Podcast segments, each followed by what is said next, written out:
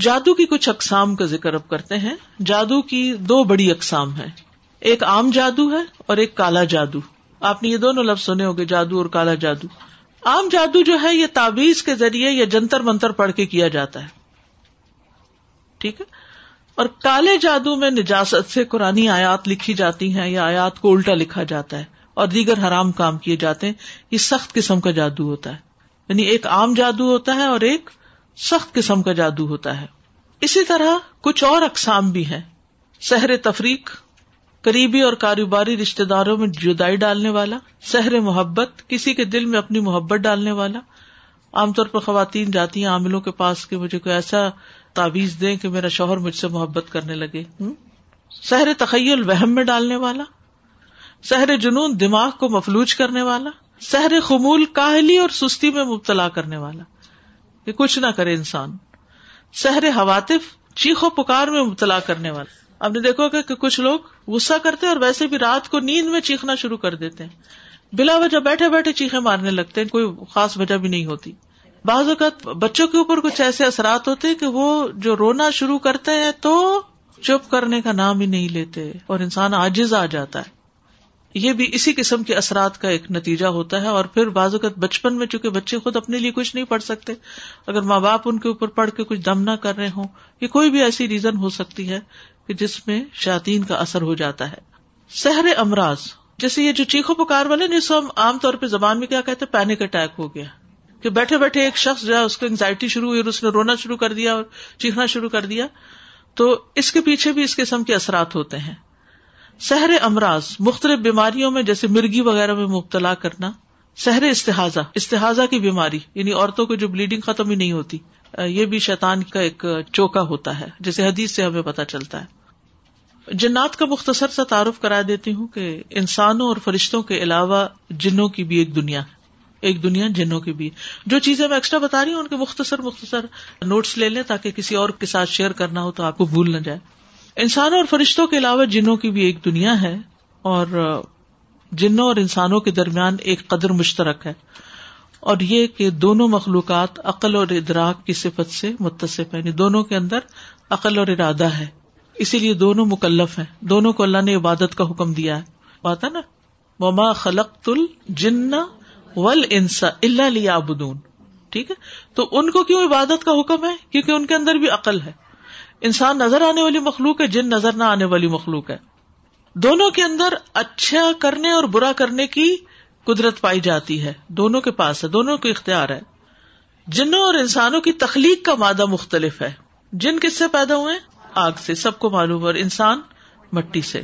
جنوں کے بارے میں اللہ تعالیٰ فرماتے ول جان خلق نہ من قبل من نار سموم کہ ہم نے جان کو اس سے پہلے آگ کی لو سے پیدا ٹھیک ہے؟ یہ نار سموم سے پیدا کیا۔ جان کا ایک معنی جن کیا گیا اور جان کا ایک معنی کہا گیا کہ ابو الجن جیسے آدم علیہ السلام ہے نا ابو الانس ابو البشر جس کو کہتے تو پہلا جن جو تھا، اس کو شولوں کی جو لپٹ ہے، اس سے پیدا کیا گیا۔ عبداللہ بن عباس کہتے ہیں، مار جم من نار کا مطلب ہے شولوں کا ایک حصہ۔ یہ صورت رحمان میں آتا ہے مار جم من نار۔ امام نبوی کہتے ہیں کہ مارج ان شولوں کو کہتے ہیں جن میں آگ کی سیاہی ملی ہوئی ہوتی ہے یعنی دھواں اور آگ کی لپٹ جو ہوتی ہے۔ رسول اللہ صلی اللہ علیہ وسلم نے فرمایا، فرشتوں کو نور سے پیدا کیا گیا، جنوں کو آگ کے شعلے سے اور آدم علیہ السلام کو اس مادے سے پیدا کیا گیا جس کو تمہارے لیے بیان کیا گیا یعنی مٹی سے پیدا کیا گیا۔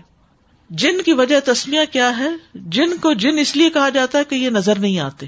ٹھیک ہے؟ جیسے باغات کو جنت کہا جاتا ہے، کیونکہ اس کی درختوں کی ٹہنیاں بھی اتنی زیادہ ہوتی ہے کہ اندر سے کچھ نظر نہیں آتا۔ یہاں بھی کئی پارکس میں اتنے گھنے درخت ہیں کہ آپ اس کے پیچھے دیکھ نہیں سکتے۔ ماں کے پیٹ میں جو بچہ ہوتا ہے، اس کو جنین کہا جاتا ہے، کیونکہ وہ بھی نظر نہیں آتا۔ ڈھال کو مجنا کہا جاتا ہے، کیونکہ جنگجو اس کو سامنے لا کے پیچھے چھپ جاتے ہیں۔ جنوں کی ساخت اور حلیے کے بارے میں جو قرآن و سنت سے پتا چلتا ہے، وہ یہ کہ ان کے دل، کان اور آنکھیں اور آواز اور دیگر چیزیں یعنی ان کے بھی آزا ہیں اسی طرح۔ وہ کھاتے پیتے بھی ہیں۔ لیکن جنوں کی تین بڑی قسمیں ہیں۔ نمبر ایک، وہ جن کے پر ہے اور ہوا میں اڑتے ہیں۔ انسان نہیں اڑ سکتے، لیکن جنات کی ایک قسم اڑتی ہے۔ دوسری قسم سانپ اور کتے کی قسم ہے۔ یعنی وہ سانپ اور کتے کی شکل میں ہے۔ اور ایک قسم وہ ہے جو کہیں رہتے ہیں، پھر وہاں سے چلے جاتے ہیں۔ گھروں میں رہتے ہیں، جنگلوں میں رہتے ہیں، پانی پر رہتے ہیں۔ یعنی مختلف جگہوں پر انہوں نے بسیرا ڈالا ہوا ہے۔ یعنی ان کی تعداد اتنی زیادہ ہے یعنی اتنی کثرت سے ہے جنات کی، اگر ہمیں نظر آئے تو شاید کوئی جگہ خالی نظر نہ آئے۔ پھر اسی طرح کالا کتا جو ہے، اس کو بھی شیتان کہا جاتا ہے۔ یہ حدیث میں آتا ہے سنا نبی داؤد کی۔ اسی لیے کالے کتے کو مارنے کا حکم ہے۔ پھر اسی طرح اندھیرا ہو یا کالی چیزیں، وہ جنات کو زیادہ اٹریکٹ کرتی ہیں۔ جنات کی قوت جو ہے، وہ انسانوں کے مقابلے میں بعض چیزوں میں زیادہ ہے۔ مثلاً ان کی تیز رفتار حرکت بہت تیزی سے موو کرتے ہیں، بہت جلدی ایک جگہ سے دوسری جگہ پر پہنچ جاتے ہیں۔ جیسے سلیمان علیہ السلام کی جو کہانی ہمیں ملتی ہے، اس میں ملکہ سبا کا جو تخت اٹھوانا تھا، تو ایک نے کہا کہ میں اٹھا کے لاتا ہوں اس سے پہلے کہ تم اپنی مجلس سے اٹھو۔ یعنی کچھ گھنٹے لگیں گے کہ حضرت سلمان کی کوٹ یا اس کا دربار ان کا لگتا تھا۔ نا یعنی زہر کی مسئلہ نماز سے پہلے پہلے میں لے آؤں گا۔ دوسرا کہنے لگا، انا آتی کا قبل یا کا طرف میں اس سے پہلے لے آؤں گا، اس سے پہلے کہ تم آنکھ جھپکو۔ تو آپ سوچیے کہ اتنی تیز اسپیڈ کس کی ہوگی؟ آنکھ جھپکنے میں کتنی دیر لگتی ہے؟ ایک سیکنڈ سے بھی کم۔ یعنی بجلی کی رفتار جو ہے، اس سے بھی تیز۔ تو اس میں بھی پھر یہ کہ سارے جن ایک جیسے نہیں، کوئی دیو ہے، کل ہے، بہت ہیوج ہے کوئی چھوٹے ہیں، کوئی بچے ہیں، کوئی کمزور ہیں، ان میں فیمل بھی ہیں میل بھی ہیں۔ پھر اسی طرح یہ کہ آسمانوں کی طرف بھی تیزی سے جاتے ہیں۔ ذرا لائٹ کی رفتار سے چڑھتے ہیں تو تبھی جا کے جلدی سے وہاں پہنچ جاتے ہیں اور پھر نیچے بھی آ جاتے ہیں۔ پھر ان میں سے کچھ ایسے ہیں کہ جو تعمیراتی اور آلات بنانے کا فن بھی رکھتے ہیں۔ جیسے سلمان علیہ السلام کے لیے بڑے بڑے قلعے انہوں نے بنائے اور دیگر چیزیں تعمیر کی یعنی انہوں نے تعمیرات کی۔ تو آپ سوچ رہے ہوں گے کہ اس کے بعد کیوں نہیں؟ ہو رہی تعمیرات جنات سے۔ مجھے معلوم ہے آپ کو نا؟ حضرت سلمان علیہ السلام نے ایک دعا کی تھی۔ وہ حبلی ملکن لا بغیل احد ممبادی کہ مجھے ایسی بادشاہت عطا کر کے میرے بات کسی اور کے لیے نہ ہو۔ تو کسی اور کے لیے نہ ہو کا مطلب کیا ہے کہ پھر وہ کوئی اور ان کو اس طرح قابو نہیں کر سکتا کہ محلات بنوائے یا کوئی اپنی مرضی کی چیزیں کروا سکے ان سے اس اسٹینڈرڈ کی۔ پھر اسی طرح یہ کہ مختلف شکلیں اختیار کرنے کا بھی ان کے اندر کیپیسٹی ہوتی ہے۔ بھیس بدلتے ہیں۔ مثلاً شیطان کے بارے میں آتا ہے کہ اس نے انسان کی شکل بھی اختیار کی اور اسی طرح دیگر جانوروں کی۔ اور انسان کے خون میں بھی داخل ہونے کی صلاحیت رکھتے ہیں۔ ٹھیک ہے؟ کیونکہ نبی صلی اللہ علیہ وسلم نے فرمایا کہ تمہارے خون میں شیطان کس طرح دوڑتا ہے؟ جیسے خون دوڑتا ہے۔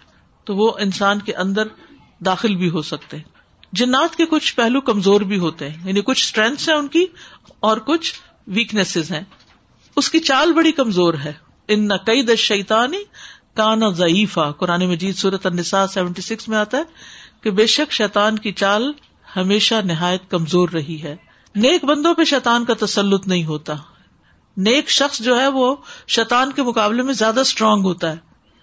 اللہ تعالیٰ فرماتے ان عبادی لئی صلاح کا علیہم سلطان۔ میرے بندوں پر تیرا کوئی زور نہیں چلے گا۔ میرے بندوں پر تیرا کوئی زور نہیں چلے گا۔ مضبوط ایمان والے بندوں سے شیطان ڈرتا ہے۔ مثلاً حضرت عمر رضی اللہ عنہ سے شیطان ڈرتا تھا۔ جنات کو متی اور تاب فرمان بھی کیا جا سکتا ہے، جیسے سلیمان علیہ السلام کے لیے تھے۔ وہ ان کے لیے کام کرتے، جس کو چاہتے سزا دیتے، جس کو چاہتے قید کر دیتے۔ وہ ان کے لیے پانی میں بھی غوطے لگاتے تھے۔ یعنی سمندر کے اندر جا کے بھی چیزیں نکال کے لاتے تھے۔ پھر اسی طرح یہ کہ وہ موجزات نہیں لا سکتے۔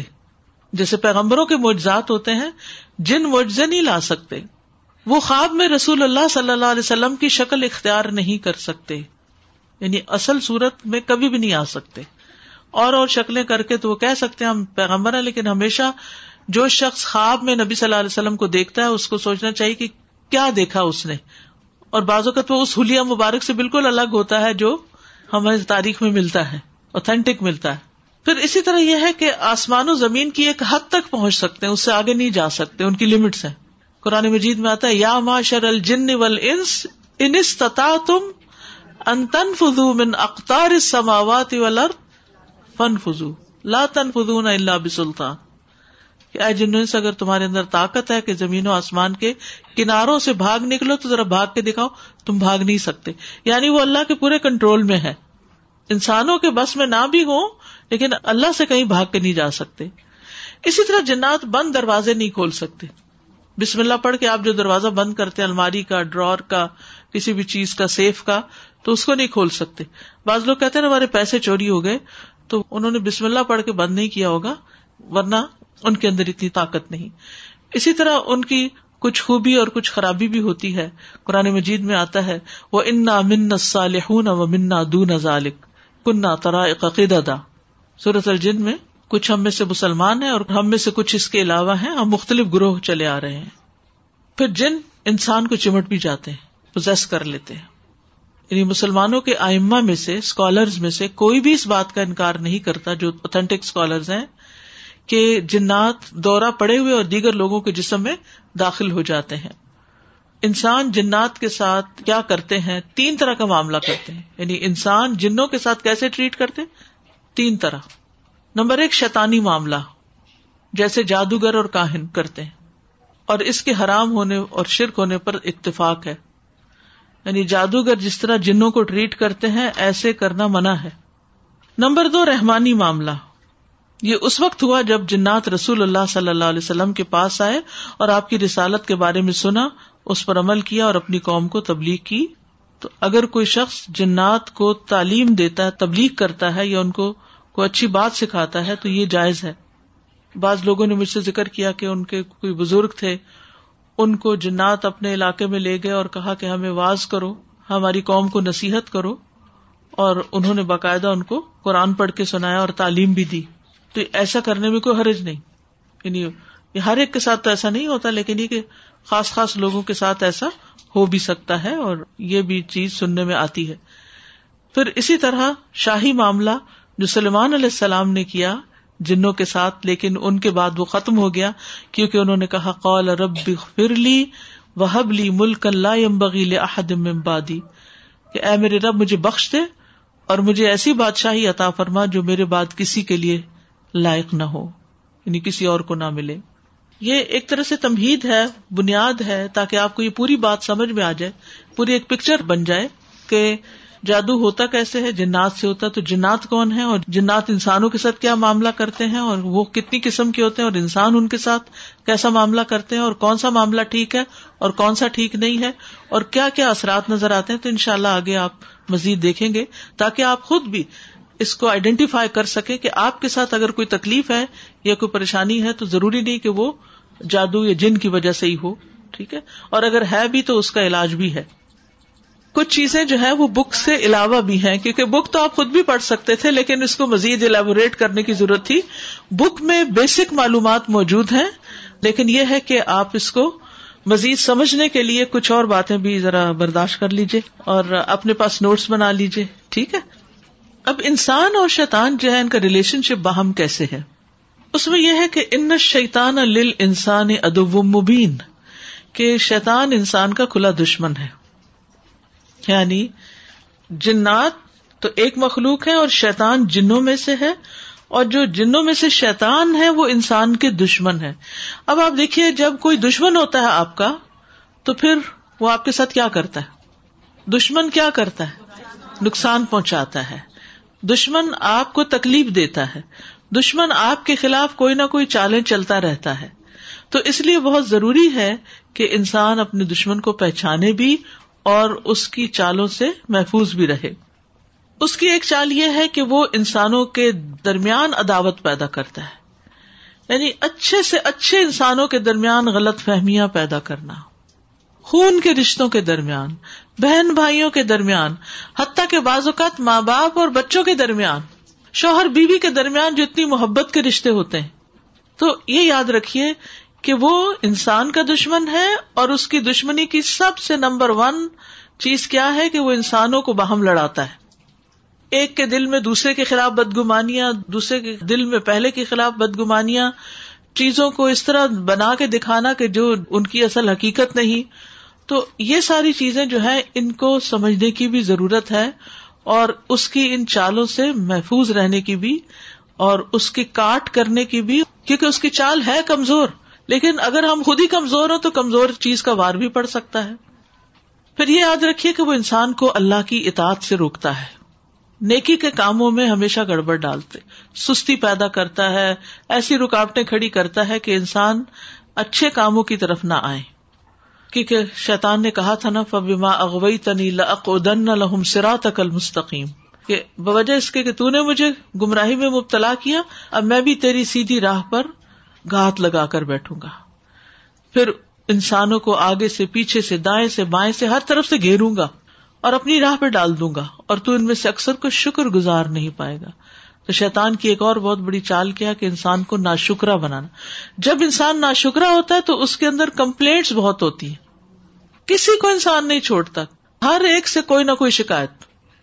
اگر آپ سے پوچھا جائے کہ بتائیے کہ دنیا میں کون سا ایسا شخص ہے جس سے آپ کو کوئی شکایت نہیں۔ وہ ہو سکتا ہے جس کو آپ جانتے ہی نہ جس سے تعلق واسطہ نہیں۔ لیکن جس کے ساتھ تعلق ہے اور جتنا زیادہ تعلق ہے اس کے ساتھ اتنی ہی زیادہ شکایتیں ہیں۔ تو یہ ریلیشن شپ میں خرابی، یہ اس کا ایک بہت اہم کام ہے کہ جس کے بعد انسان ہرٹ ہوتا ہے، پریشان رہتا ہے، بد دل ہوتا ہے، خوشی اس کی ساری ماری جاتی ہے۔ اب آپ دیکھیں کتنی بڑی بڑی خوشی کے موقع ہوتے ہیں۔ بچوں کی شادی کے مواقع ہیں۔ اب اس میں کوئی رشتے دار روٹ کے بیٹھ جائے گا۔ کہیں کوئی کھانے پہ تنز کر دے گا، کوئی کسی چیز کے اوپر کمنٹ کر دے گا۔ تو انسان کہتا ہے، میں اتنا تھکا، میں نے اتنا کچھ کیا، اتنا مال خرچ کیا، اتنا وقت، مجھے کیا ملا؟ آخر میں تھک ٹوٹ کے بیٹھ گئے اور لوگوں کی باتیں ہی سننے کو ملی۔ تو اس قسم کی جو پھوٹ ڈلوانا ہے اور تعلقات کی خرابی ہے، یہ عموماً شیطان کی چالوں میں سے ایک چال ہوتی ہے، جس سے انسان کو آگاہ رہنا چاہیے۔ پھر اسی طرح انسانوں کو گمراہ کرنے کے مختلف طریقے اختیار کرتا ہے۔ رسول اللہ صلی اللہ علیہ وسلم نے فرمایا، آدم کے بیٹے کو گمراہ کرنے کے لیے شیطان اس کے مختلف راستوں میں گھات لگا کے بیٹھ جاتا ہے۔ پہلے اسلام کے راستے پہ بیٹھتا ہے، تو کہتا ہے، کیا تم اپنے ماں باپ کے دین کو چھوڑ دو گے؟ اس کو یہ سجھاتا ہے، یہ خیال دل میں ڈالتا ہے۔ یعنی جب کوئی شخص اسلام کی طرف آنے لگتا ہے یا مسلمان ہونے لگتا ہے یا دین کے اندر شعوری طور پہ آنے لگتا ہے کہ مجھے اب دین کو سمجھنا چاہیے، جاننا چاہیے۔ میں مسلمان تو ہوں لیکن مجھے اپنے ہی دین کا نہیں پتا۔ تو وہ کہتے کہ کیا تمہارے ماں باپ غلط تھے؟ تو وہ اس کو اس طرح اس راستے پر آنے نہیں دیتا۔ پھر انسان شیطان کی بات نہیں مانتا اور اسلام قبول کر لیتا ہے۔ پھر وہ ہجرت کے راستے پہ بیٹھ جاتا ہے۔ کہتا ہے کہ آپ تو ہجرت کرے گا، اپنے باپ دادا کی زمین کو چھوڑ دے گا۔ مہاجر کی مثال تو اس گھوڑے کی سی ہے جسے رسی بندی ہو۔ لیکن وہ اس کی نافرمانی کرتے ہوئے پھر ہجرت کر جاتا ہے۔ پھر وہ جہاد کے راستے پہ بیٹھ جاتا ہے۔ کہتا ہے کہ یہ تو ایک مشقت والا کام کرنے لگا ہے، اس میں مال و دولت کھپ جاتا ہے۔ جب تو لڑے گا تو تجھے قتل کر دیا جائے گا، کوئی اور تیری بیوی سے نکاح کر لے گا، تیرا مال وارسوں میں تقسیم کر دیا جائے گا۔ تو اس طرح وہ اس قسم کے خیالات اس کے دل میں ڈالتا ہے۔ تو وہ اس کی رائے کو ٹھکرا دیتا ہے اور وہ جہاد کرتا ہے۔ پھر رسول اللہ صلی اللہ علیہ وسلم نے فرمایا، جس نے شیطان کے ساتھ ایسے ہی کیا یعنی جس نیک کام میں خلل ڈالنے کے لیے وہ آیا اور اس نے اس کی بات نہیں مانی اور وہ کر گزرا، تو اللہ پر حق ہے کہ وہ ایسے بندے کو جنت میں داخل کرے۔ کیونکہ وہ ساری زندگی شیطان سے لڑتا ہوا اور شیطان کی بات کو چھوڑ کے اللہ کی بات مانتا ہوا چلتا رہا، تو اللہ سبحان تعالیٰ کے لیے پھر لازم ہے کہ وہ اس کو جنت میں داخل کرے۔ اور جو قتل کیا گیا تو اللہ پر حق ہے کہ اسے جنت میں داخل کرے۔ پھر انسانوں کے درمیان فتنے ڈالنا اور خصوصاً میاں بیوی کے درمیان۔ یعنی چھوٹی چھوٹی بات میں۔ آپ دیکھیں گے کہ آپ سب کے ساتھ اچھے ہوتے ہیں اور ہر ایک کے ساتھ پولائٹلی بول رہے ہوتے ہیں، سب کچھ۔ لیکن ہسبینڈ چھوٹی سی بات کرے تو آپ ایک دم بڑک اٹھتے ہیں۔ حالانکہ آپ کی کوئی ارادہ نہیں ہوتا۔ یعنی آپ کوئی لڑنے کی نیت سے نہیں بیٹھے ہوتے، لیکن خواہ مخواہ باتیں چبنے لگ جاتی ہیں اور آپ کا سارا اخلاق دھرے کا دھرا رہ جاتا ہے۔ یعنی شیطان سب سے زیادہ تعلقات میں سے یعنی ماں باپ اور بچے، بہن بھائی، دوستوں کے علاوہ ان کو بھی خرابی کرتا ہے، مگر اس کا سب سے بڑا ہدف ہسبینڈ وائف ہوتا ہے کہ یہ لڑے آپس میں کسی طرح۔ جابر کہتے ہیں، یہ صحیح مسلم کی روایت ہے۔ رسول اللہ صلی اللہ علیہ وسلم نے فرمایا، بے شک ابلیس اپنا تخت پانی پر رکھتا ہے، پھر وہ اپنے لشکروں کو بھیجتا ہے۔ بس ان میں سے اس کے نزدیک مرتبے کے اعتبار سے وہی مقرب ہوتا ہے جو فتنا ڈالنے میں ان سے بڑا ہو اور ان میں سے ایک آتا اور کہتا میں نے اس طرح کیا تو شیطان کہتا کوئی بڑا کام نہیں کیا۔ پھر دوسرا آتا، اس نے کہا، میں نے انسان کو اس وقت تک نہیں چھوڑا جب تک اس کے اور اس کی بیوی کے درمیان جدائی نہیں ڈلوا دی۔ کہتے کہ وہ شیطان اس سے اپنے قریب کر کے کہتا ہے کہ تو نے کتنا اچھا کیا، پھر اس کو اپنے ساتھ چمٹا لیتا ہے، اس کو حق کرتا ہے کہ تم میاں بیوی کے درمیان لڑائی ڈلوا کے آئے، تم نے سب سے بڑا مار کا مارا ہے۔ کیونکہ ان دو افراد کے درمیان جب لڑائی ہوتی ہے تو سارا سکون برباد ہو کے رہ جاتا ہے، بچے برباد ہو کے رہ جاتے ہیں، ساری نعمتیں بےکار ہو کے رہ جاتی ہیں۔ بڑے سے بڑا گھر ہو، بڑی سے بڑی گاڑی ہو، اچھے سے اچھا کھانا میسر ہو، کسی چیز کی فکر نہ ہو۔ لیکن اگر ہسبینڈ وائف کے تعلقات ہی آپس میں اچھے نہیں، تو آپ دیکھیں کہ ہر چیز ہی اداس ہو جاتی ہے۔ بعض اوقات خاندان الگ ہو جاتے ہیں ایک دوسرے سے اور خون کے رشتوں میں تفرقہ پڑ جاتا ہے۔ اسی طرح ایک اور روایت میں آتا ہے کہ ابلیس صبح کے وقت اپنے لشکروں کو بھیجتا ہے اور کہتا ہے، جو کسی مسلمان کو گمراہ کرے گا، میں اسے تاج پہناؤں گا۔ واپسی پر ان میں سے ایک کہتا ہے، میں اسے ورگلاتا رہا، یہاں تک کہ اس نے اپنی بیوی کو طلاق دے دی۔ ابلیس کہتا ہو سکتا ہے وہ دوبارہ نکاح کر لے۔ پھر کہتا ہے، ایک اور آ کے میں پھسلاتا رہا، یہاں تک کہ اس نے والدین کی نافرمانی کر دی۔ وہ کہتا ہو سکتا ہے بعد میں حسن سلوک سے پیش آئے۔ ایک کہتا ہے، میں اس کے ساتھ چمٹا رہا یہاں تک کہ اس نے شرک کا ارتقاب کیا۔ تو ابلیس کہتا تو نے کمال کر دیا۔ ایک کہتا میں نے فلاں کو نہ چھوڑا، یہاں تک کہ اس نے قتل کر دیا۔ ابلیس کہتا تو نے بھی بہت اچھا کیا پھر اس کو تاج پہنا دیتا ہے۔ کیونکہ قتل کے بعد تو وہ جان واپس نہیں آ سکتی۔ اور جو جان بوجھ کے کسی کو قتل کرے، اس کے لیے ہمیشہ کے لیے جہنم ہے۔ پھر اسی طرح بعض اوقات ایک دوسرے کے درمیان جو نفرت ہوتی ہے وہ پیدا کرتا ہے تو ایک موقع پر ایک شخص نے ابن مسعود سے کہا کہ میں فلاں لڑکی سے شادی کرنا چاہتا ہوں، لیکن مجھے ڈر ہے کہ وہ مجھ سے نفرت کرے گی۔ تو ابن مسعود نے کہا، الفت اللہ کی طرف سے ہوتی ہے یعنی دلوں میں محبت کا پیدا ہونا اللہ کی طرف سے ہوتا ہے، اور بغض نفرت شیطان کی طرف سے ہوتی ہے۔ شیطان چاہتا ہے کہ تمہارے لیے اس چیز کو ناپسندیدہ کر کے دکھائے جو اللہ نے تمہاری حلال کی ہے۔ یعنی حلال چیز کو وہ بالکل چھوٹا کر دیتا ہے اور حرام چیزوں کو اٹریکٹ کر کے اور خوبصورت بنا کے دکھاتا ہے۔ تو اس سے پھر نفرتیں پھیلتی ہیں اور تعلقات کی خرابیاں ہوتی ہیں۔ تو ایک عام قاعدے کے طور پر یہ بات رکھیے ذہن میں کہ اگر آپ کے دل میں اللہ نے کسی کی محبت ڈالی ہے تو یہ محبت ایک انعام ہے، یہ ایک رسک ہے۔ کیونکہ محبت سے انسان کو ایک خوشی نصیب ہوتی ہے۔ اور اگر آپ کے دل میں کسی کے لیے نفرت آ گئی ہے تو یہ شیطان کا کام ہے۔ تو اب آپ اکیلے میں بیٹھ کے اپنے ساتھ ہی ایکسرسائز کریں گے کہ اپنے سارے رشتے داروں کی لسٹ بنا کے دیکھیں گے کہ مجھے کس سے محبت ہے اور کس سے نفرت ہے۔ اور جس چیز سے نفرت ہے تو کیوں نفرت ہے؟ اور اس نفرت کی بنیاد کیا پڑی؟ اور اس کو دور کیسے کیا جا سکتا ہے؟ آپ دیکھیں کہ بعض اوقات وہ صرف ایک سلام سے چلی جاتی دو لوگ جب آپس میں کمیونیکیٹ نہیں کرتے نا، دنوں تک آپ نے اپنی بہن کو فون نہیں کیا یا انہوں نے آپ کو نہیں کیا، تو کیا ہوتا ہے؟ دل میں وسوسے آنے لگتے ہیں۔ اور جب آپ کال کر لیتے تو اتنی اچھی باتیں ہو جاتی ہے بعد میں آپ خوش ہو جاتے ہیں کہ تو کوئی بات ہی نہیں تھی، میں کیا سوچ رہی تھی؟ کوئی حقیقت ہی نہیں اس چیز کی۔ تو اس لیے اگر یہ یاد رکھیں گے نا کہ نفرت شیطان کی طرف سے ہوتی ہے۔ تو کسی سے بھی جو نفرت ہے، چاہے شوہر سے ہے یا بچوں سے ہے یا ماں باپ سے ہے یا بہن بھائیوں سے یا دوستوں سے، یہ شیطان نے آپ کے ساتھ دشمنی کی ہوئی ہے۔ اور اس میں آپ کی کامیابی جبھی ہے جب آپ اس کو ہرا دیں۔ پھر اسی طرح نیگیٹو تھنکنگ انسانوں میں منفی خیالات پیدا کرنا۔ نبی صلی اللہ علیہ وسلم اعتکاف میں تھے تو آپ کی اہلیہ صفیہ بنتے ہوئی وہ آپ سے ملنے کے لیے آئی اور کھڑے ہو کر آپ سے مسجد کے باہر بات کر رہی تھی۔ جب واپس ہونے کے لیے کھڑی ہوئی تو اتنے میں دو انصاری صحابی تھے، وہ آپ کو دیکھ کے تیزی تھے گزرنے لگے۔ تو آپ نے فرمایا، ٹھہر جاؤ، یہ میری بیوی ہے۔ تو انہوں نے ارض کیا، سبحان اللہ، یا رسول اللہ، کیا آپ کے بارے میں ہم کوئی شک کر سکتے ہیں؟ آپ نے فرمایا بے شک شیطان انسان کے اندر خون کی طرح دوڑ رہا ہوتا ہے۔ اس لیے مجھے ڈر لگا کہ کہیں تمہارے دلوں میں کوئی وسوسا یا کوئی چیز نہ ڈال دے۔ جو دل سے گزرتا رہتا ہے، تو وہ کیا کرے گا؟ بدگمانی ڈالے گا۔ اسی لیے آپ دیکھیں کہ بہت سے لوگوں کو جب وہ آگاہ نہیں ہوتے، شعوری طور پر نہیں سوچتے، اپنے برین کو ٹرین نہیں کرتے، تو نتیجہ کیا ہوتا ہے؟ کہ وہ ہر ایک سے پہلے بدگمان ہوتے، پھر اچھا گمان کرتے۔ آغاز بدگمانی سے کرتے۔ ہیں شروع بدگمانی سے کرتے ہیں۔ یعنی کسی کو بھی دیکھیں گے، ملیں گے، تو یہ والا مجھ سے کیوں مل رہا ہے؟ یہ کیوں مسکرا رہا ہے؟ یہ کیوں اتنا پولائٹ ہے؟ اس کو مجھ سے کیا مطلب ہے؟ اس کو مجھ سے کیا لینا ہے؟ اور کچھ لوگوں تو یہ فوبیا ہی ہوتا ہے۔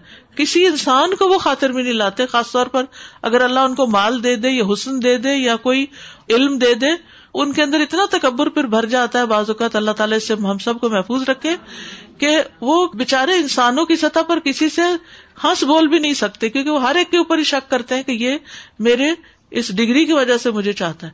بعض اوقات بہن بھائیوں میں ایسا ہو جاتا ہے کہ کوئی ایک بہن بھائی بہت آگے نکل گیا اور باقی ایوریج رہے، تو وہ ہر ایک کے بارے میں شک کرتے ہیں کہ یہ اس لیے میرے ساتھ اچھے ہیں کیونکہ میں مال والا ہوں، یہ اس لیے اچھے ہیں میرے ساتھ کیونکہ میرے پاس نالج زیادہ ہے۔ تو یہ بھی شیطان کے وسوسے ہوتے ہیں اور نیگیٹو تھنکنگ ہوتی ہے، جو دراصل انسان ہی کو پریشان رکھتی ہے۔ آپ دیکھیے کہ جو انسان ہر وقت یہ سوچتا رہے، یہ یہ کر رہا ہے، یہ فلانا یہ کر رہا ہے فلانا یہ کر رہا ہے، اس سے اس کی زندگی کتنی مزریبل ہے۔ اور جو جس کے چہرے کو دیکھے کہ یہ کتنا اچھا ہے، یہ کتنا اچھا ہے، اس کا اخلاق کتنا اچھا ہے، اس نے کتنی اچھی بات کی ہے، اس کا رکھ رکھاؤ کتنا اچھا ہے، اس کی ڈریسنگ کتنی اچھی کتنی اچھی چیزیں ہوتی ہیں جو آپ دوسرے میں ڈھونڈ سکتے ہیں۔ لیکن یہ شیطان ہمیں کہاں ڈھونڈنے دیتا ہے؟ نتیجہ کیا ہوتا ہے کہ ہم جب ہر طرف خرابیاں ہی دیکھتے ہیں تو پھر مایوس ہو کے بیٹھ جاتے ہیں کہ دنیا تو ایک عذاب خانہ ہی ہے۔ حالانکہ دنیا میں بھی اللہ نے بہت سی اچھی چیزیں رکھی ہیں اور بعض علماء تو یہ کہتے ہیں جو دنیا کی جنت میں داخل نہیں ہوا، وہ آخرت کی جنت میں بھی داخل نہیں ہو سکتا۔ اور دنیا کی جنت کیا ہے؟ دل کی خوشحالی۔ کہ انسان کو ایمان کا ایسا لطف آ جائے کہ لوگ کچھ بھی ہوں، اس کا اپنا دل خوش رہے، اس کو پرواہ نہ ہو۔ پھر شیطان جو ہے عبادات میں خلل ڈالتا ہے۔ آپ نماز پڑھے تو دیکھیں آپ کتنی نماز یاد رکھنے دیتا ہے۔ اللہ کا ذکر بلا دیتا ہے۔ اور بعض اوقات تو نماز بھی بھول جاتے ہیں کچھ لوگ۔ اوہ، میں تو نماز ہی بھول گئی۔ اور آخری وقت آ گیا۔ اور کبھی ایسا ہوتا ہے کہ جمعے کا دن ہے اور آپ کو سورت کہاں بھی پڑھنا بھول جائے۔ اور جب سورج غروب ہو جائے تو آپ کو یاد ہے، اوہ ہو، میری تو ایک روٹین ہے اور آج وہ میں بھول ہی گئی۔ کبھی آپ ریگولر بیسس پہ صدقہ کر رہے ہوتے تو اچانک ہی بھول جاتے ہیں۔ اس کا وجہ کیا ہوتی؟ ہے شیتان کیوں بھولواتا ہے؟ کیونکہ یہ ساری دراصل ہماری پروٹیکشن کی چیزیں ہیں شیتان سے۔ تو وہ ان کو ہٹاتا ہے۔ صدقہ پروٹیکٹ کرتا ہے۔ سورت القاف کا پڑھنا پروٹیکشن کا ذریعہ ہے۔ صبح شام کی دعائیں پروٹیکشن کا ذریعہ ہے۔ رات کو سوتے وقت کے ازکار پروٹیکشن کے لیے ہے یہ جو نبی صلی اللہ علیہ وسلم نے ہمیں مختلف دعائیں سکھا دی ہیں، یہ ساری ہماری پروٹیکشن اور بعض اوقات وہ باتوں میں لگا کے آپ ادھر پڑھنے لگے، کرنے لگے، ادھر کو فون آ گیا، وہ بچے نے بلا لیا، کچھ اور ہو گیا، اور اصل کام آپ سے چھٹی گیا۔ جس کام کو آپ نے ذرا بھی ٹالا نا اپنے وقت سے، اس کے ساتھ یہی ہوتا ہے پھر۔ کہ بعض اوقات وہ بہت لیٹ ہو جاتا ہے، جس کا کوئی فائدہ نہیں رہتا، اور بعض اوقات وہ بھول ہی جاتا ہے۔ قرآن مجید میں آتا ہے استاح علیہ مشیتان فنسا ہوں وکر اللہ الا کا حزب الشیطان۔ شیتان ان پہ غالب آ گیا، سو اس نے انہیں اللہ کی یاد بھلا دی۔ یہ لوگ شیتان کا گروہ ہے